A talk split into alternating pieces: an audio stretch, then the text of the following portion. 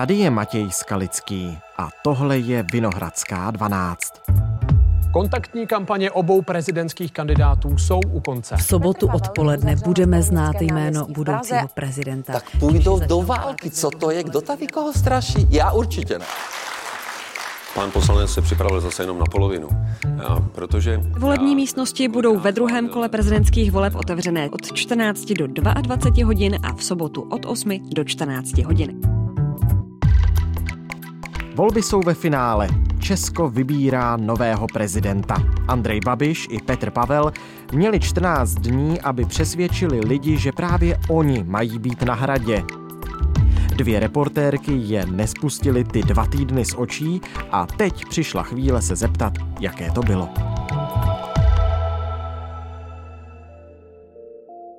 Dnes je pátek 27. ledna. Začíná druhé kolo prezidentských voleb. Vítejte ve Vinohradské 12. Jana Karasová, Daniela Tolingerová. Ahoj. Ahoj. První otázka. Vy jste strávili s Andrejem Babišem a Petrem Pavlem dva týdny. S Andrejem Babišem ty, Jano, s Petrem Pavlem ty, Danielo. Po těch dvou týdnech, kdybyste měli mm, představit toho kandidáta ve 30 vteřinách, co všechno jste s tím daným člověkem zažili, tak co byste řekli? Jano, začni. Je to prostě předseda hnutí ANO. I když během té kampaně zdůrazňoval, že bude nadstranický a že je nezávislý kandidát, ale to především finančně. Jinak celou tu kampaň mu opět, jak před prvním, tak před tím druhým kolem hradilo hnutí ano. Hmm. No a do té kampaně před tím druhým kolem vstoupil z hesly Pomáhá lidem. To bylo to hlavní heslo i během té první fáze kampaně a potom, když se objevily billboardy, eh, tak to byla především rétorika, která říkala, jsme proti vládě a nezavleču Česko do války. No a já jsem s ním byla během té celé jeho kampaně. Částečně to znamenalo, že jsme hodně času trávili na chodově v sídle Hnutí Ano nebo před sídlem Hnutí Ano, třeba i s dalšími reportéry a částečně jsme vyráželi do eh, regionu a Andrej Babiš si nakonec vybral jako ty své destinace Benešov, potom několik měst na severu Čech, Sokolovsko, Brno a zrušený byl Hradec Králové, ale tam taky chtěl zamířit. Korunovační klenoty si viděla s Andrejem Babišem? Já jsem viděla korunovační klenoty na druhý pokus s Andrejem Babišem, když byl na mši za vlast mm-hmm. v mhm. neděli, ale stála jsem s ním i v úterý frontu na korunovační klenoty. Jste tam, jak jsem. Maria, Maria. Paní Marie, jste tam? Nedělá si legraci, já tady stojím na klenoty na Pražském hradě. Ale potom se musela, v době, kdy on se na ně díval, tak se musela do našeho vysílání. I to muselo být hodně zajímavé, Danielo, co Petr Pavel? Petr Pavel je armádní generál ve výslužbě. Je to někdejší šéf vojenského výboru NATO. To, že je voják, je podle mě poznat už na držení jeho těla. V té kampani se hodně odvolával právě na ty vojenské hodnoty, na řád, klid, konec chaosu teď v těch posledních 14 dnech hodně opakoval to, že ty volby jsou o souboji dvou světů. Toho světa, kde panuje ten řád, kde vítězí pravda a světa, kde jsou lži, manipulace a nenávist. On tedy říkal, že zhmotňuje ten první svět.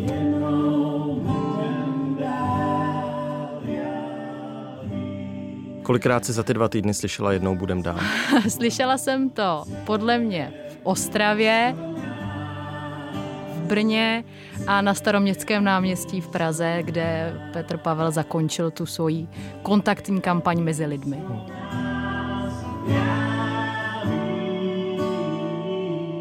Čistě lidsky, reportérsky lidsky, jak náročné to bylo, takhle ty dva týdny? Hodně, hodně náročné. Pracovala jsem podle mě tak třeba 14 hodin denně, někdy, někdy i víc, hmm. někdy míň, velmi nahodilé, protože eh, třeba v pondělí a v úterý jsem se tedy připravovala tento týden, že pojedu do Kolína a do Příbramy, ale Petr Pavel oznámil, že je nachlazený nebo nemocný, takže ty výjezdy zrušil. A ten první aspoň den dopředu, ale ten druhý tu příbram to vlastně až dopoledne před tím odjezdem takže to člověku nabourá, má v hlavě nějak připravené, že ten den bude vypadat a pak vlastně se to změní a musí vymýšlet do těch vstupů, co tedy bude říkat, protože my jsme to vedli tak, že vždycky, když jsme vstupovali do vysílání, tak to byl dvojvstup, aby to tedy bylo vyvážené, aby tam byli oba ti kandidáti, takže třeba v pondělí, jestli se nemýlím, když byl Andrej Babiš v Brně, a já byla tady, tady ve studiu, tak jsem prostě opakovala, co by mohl dělat v příštích dnech. Koukala jsem na sociální sítě, kde zveřejňovala, že tady doma marodí s kočkou v posteli a opakovala jsem ty věci dokola, aby to prostě bylo vyvážené. Takže to bylo náročné i tady z toho hlediska, že to bylo mnohdy neplánované. I když jinak Petr Pavel dával nám hezky dopředu vědět, co kdy, kde hmm, má být. Kam vyrazí a tak dále. Přesně tak. Platilo to i u Andreje Babiše, Jano? Ne tak moc. Um, já myslím, že asi takový nejextrémnější, nejnáročnější den eh, byl pátek, kdy Andrej Babiš vyjel právě na ten sever Čech. On původně měl oznámený Liberec a Jablonec nad Nisou, ale potom jsme se odpoledne nebo okolo poledne dozvěděli, že se ještě rozhodl jet do Děčína, kde ho teda pozvala místní organizace ANO a to byla asi hodina a půl cesty a opět jako je to tak, že oni se můžou přesunout, ale my ještě v té době vysíláme, připravujeme vysílání, takže eh, do Děčína jsme vyjížděli z eh, Takže, útulku, který tam Andrej Babiš se svou manželkou naštívil. My jsme tady ve psím útulku a toto je Lojza. Nakoupili jsme granule. Cestou jsme se zastavili, abychom řekli teda, co se v eh, Liberci a v Jablonci stalo a bylo o čem mluvit. A potom 8 minut před 18 hodinou, kdy jsou na radiožurnálu hlavní zprávy, jsem vystupovala na náměstí v Děčíně, abych o 8 minut později popisovala, co se děje v Děčíně. Mm-hmm. Takže to byl jako asi nejextrémnější den. Ty změny programu tam taky nastaly. Stala se nám vlastně stejná situace jako Daniela ve stejný den. V úterý eh, se prostě program zrušil. U Petra Pavla ten důvod byla nemoc. U Andreje Babiše on oznámil konec své kontaktní kampaně. V úterý chtěli ještě večer debatovat s lidmi v Hradci Králové, ale řekl, že mu přišel další výhružný dopis a z bezpečnostních důvodů teda už eh, do regionu vyrážet nebude. Takže opět eh, úplná změna tématu, změna toho, co bylo ten den v plánu. Uh-huh. No a jinak eh, některé dny jsme příliš nevěděli, co bude dělat. Dozvídali jsme se, že bude mít porady s týmem, dávat rozhovory pro média, eh, točit videa. Některé věci se měnily několikrát chtěl vyrazit na Pražské Masarykového nádraží. Tam jsme se vždycky šli podívat a zjistili jsme a potvrdili jsme si potom, že tam není, že ten plán se změnil. Co tam chtěl dělat? Chtěl tam rozdávat své propagační materiály voličům. On tedy vlastně před jedním nádražím potom doopravdy eh, mluvil s lidmi a to bylo až v tom Liberci.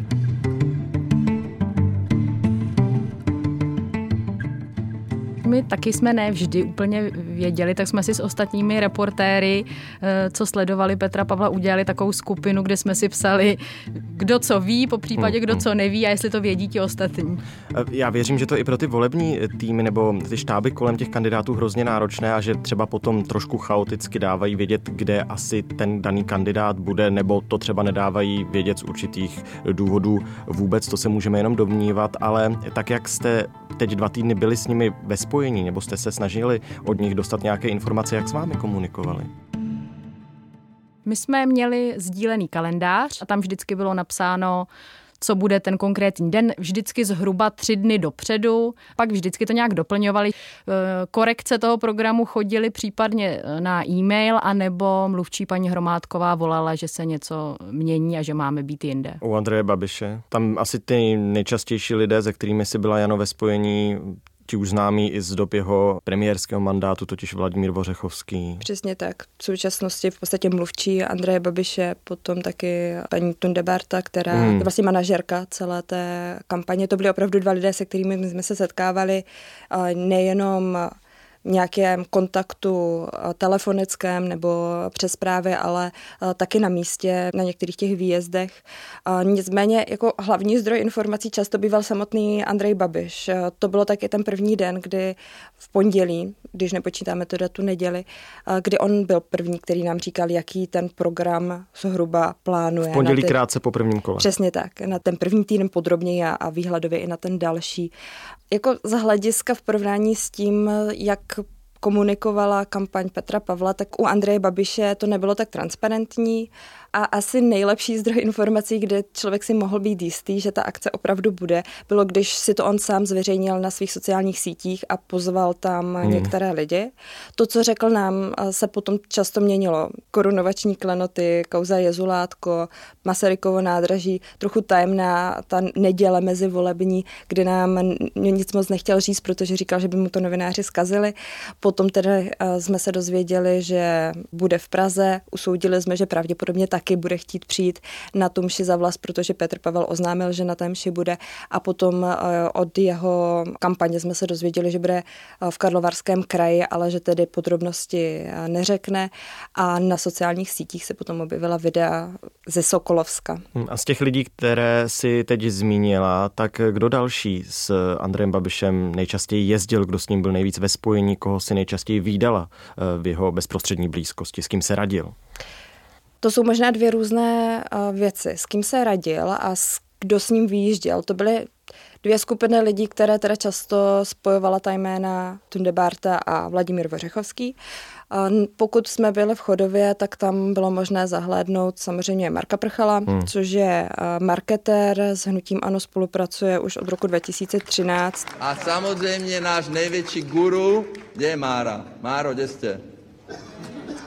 Kde jste? Pojďte sem, pojďte ke mně. Andrej Babiš ho v potiskovce po volbách v tom roce 2017 označil za toho vlastně... Slavná pusa tam byla. Přesně tak. Označil za to strůjce toho jeho volebního vítězství tenkrát. Ano. sociálních sítí. A potom vlastně bylo ještě vidět další jméno a to je, nebo další osoba, a to je Daniel Keppel. Hmm někdejší mluvčí ministerstva zdravotnictví. A zároveň taky od roku 2021 od července člen Rady pro rozhlasové a televizní vysílání. A na tu funkci ho nominovalo právě Hnutí Ano. A kvůli tomu, že on je zapojený do té kampaně, tak rada podle těch informací, které teda byly k dispozici ve středu, tak eh, dostala osm podání a taky tu věc chce postoupit poslanecké sněmovně, protože kvůli tomu, že je zapojený do mm, politické kampaně, ale zároveň má být členem nezávislého orgánu, tak by mohl být ve střetu zájmu. Takže třeba tady toto jeho zapojení se bude řešit a ještě v souvislosti s Markem Prchalem, tak Združení eh, reklamních profesionálů ho vyloučilo ze svých řad a je to vlastně první vyloučení člena za těch 30 let, co to združení funguje, protože tu kampaň okolo prezidentských voleb, především před tím druhým kolem, to združení považuje za neetickou. Když jsme tady rozebrali ty lidi kolem Andreje Babiše, tak kdo se nejčastěji pohyboval kolem Petra Pavla? Já jsem se dočetl, že on má za sebou mimo jiné marketéry od Zuzany Čaputové, slovenské prezidentky. Objevili se někde kolem něj? Nebo kdo byli ti nejčastější lidé, kteří ho následovali? Jeho mluvčí? Jeho mluvčí a manažerka komunikace Markéta, Markéta Řeháková. Hmm. Přesně tak. Ta bych řekla, že asi vůbec nejčastěji ta vedla i ty různé tiskové konference konference a briefingy a s tou jsem komunikovala nejvíc a potom tedy s tiskovou mluvčí, s paní Evou Hromádkovou. Tyto dvě dámy ho doprovázely všude, paní Řeháková ještě asi častěji, plus třeba na debatách byla vidět eh, manažerka jeho kampaně Pavla Nídrle. O té jsem si zrovna říkal, že ale ta tak vidět není. Já ji viděla jako doprovod na těch debatách. České televizi byla. Ty debaty, vy jste následovali i ty kandidáty do těch debat. Ano. Ano. Tak tam to bylo vyhrocené, ne? Já bych řekla, Petr Pavel má takový stoický klid v sobě, takže i když to třeba v obrazovce vyhrocené bylo, tak on pak po té debatě vždycky přišel, normálně se postavil jako vždycky do té doby. U něj vlastně není moc rozdíl, jestli je kamera zaplá nebo vyplá. On stále vystupuje velmi podobně, klidně a vždycky nám tedy tu debatu nějak zhodnotil. Andrej Babiš byl stále stejný, byl v útočné náladě, takže bylo to možná i pro diváky zajímavé, takže já jsem to považoval za standardní debatu s Andrejem Babišem. K Andreji Babišovi se také nevyjadřoval nějak ošklivě, buď třeba řekl, že byl emotivní a, a že, že byl útočný, ale že to byl prostě Andrej Babiš, že on je na to připraven, počítá s tím a takle k tomu přistupuje. Andrej Babiš na ty rozhovory ale nechodil asi po mm, debatách, nebo chodil? Chodil. Chodil. chodil. Krátce jenom můžu vás poprosit. Můžu vás poprosit jenom krátce. Jak hodnotíte tu debatu dnešní? Byla korektní na rozdíl od novinek a české televize. A něco se vás a co si... Naskočilo mě nic. Naskočil mě pan Řehka, který tady mobilizuje. Mobilizuje. Jo? Takže bylo by dobré, kdyby paní Černochová řekla. Já si myslím, že je zajímavý detail, oni nikdy nepřišli společně, nikdy na tu debatu nedorazili zhruba ve stejný čas, nikdy na tom rozhovoru s námi nestáli stejně. hmm. Eh, Třeba když byla debata na eh, novinkách, tak taky prošli takovou chodbou, kde my jsme jako novináři tak trochu zablokovali, aby neutekli, tak přišli postupně s nějakým časovým odestupem. A to vlastně bylo všude. Jediná debata z těch, které zatím byly, kde nepřišel Andrej Babiš dát po ní vyjádření novinářům, byla v české televizi. Mezi prvním a druhým kolem samozřejmě Přesně tak. myšleno debaty. A v české televizi, do které původně oznámil, že nepřijde, nakonec přišel na poslední chvíli, doslova několik sekund před začátkem toho vysílání, tak po té debatě odešel bez toho, aby se u novinářů zastavil. Jinak eh, byl ve směs ochotný to nějak okomentovat a byl většinou delší. Jediná výjimka byla asi, že po debatě na Primě, tak tam více mluvil Petr Pavel, což taky nebývalo zvykem. Vlastně Andrej Babiš, když už se zastavil a dal do řeči, eh, tak mluvil docela dost.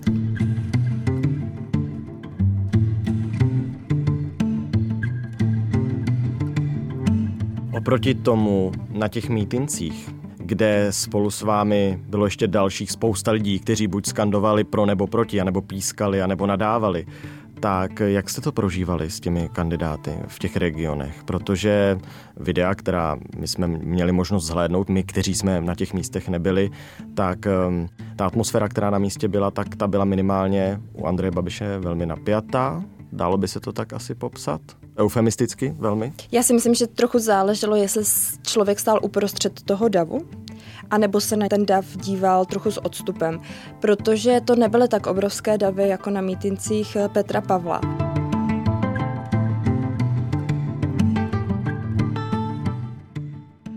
Čísla, která máme, tak třeba z Brna, tak v té chvíli, kdy tam lidí na tom Dominikánském náměstí bylo nejvíc, tak policie uváděla asi 2000, hmm zhruba čtvrtina, pětina z toho odpůrci. Co se pak ale často stávalo, že ti odpůrci a příznivci se vlastně slili do jednoho davu.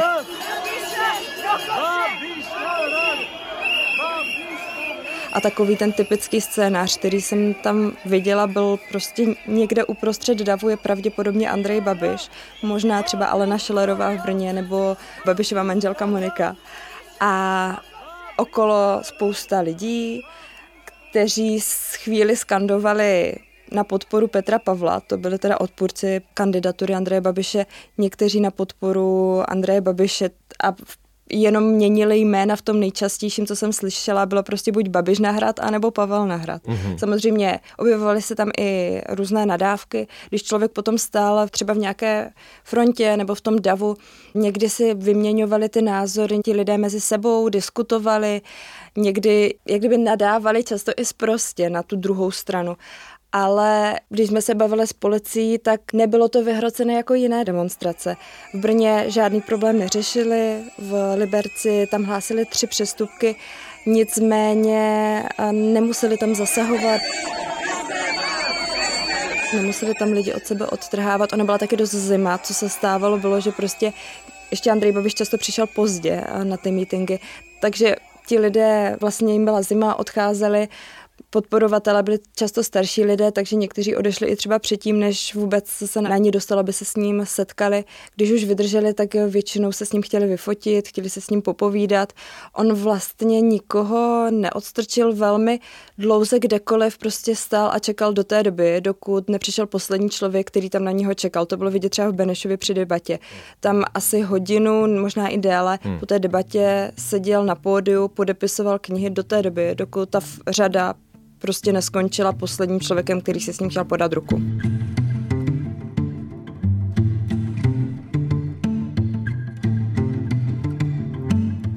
Já jsem byla s Petrem Pavlem v Ústí nad Labem, následně v Ostravě, v Brně a tedy na staroměstském náměstí v Praze.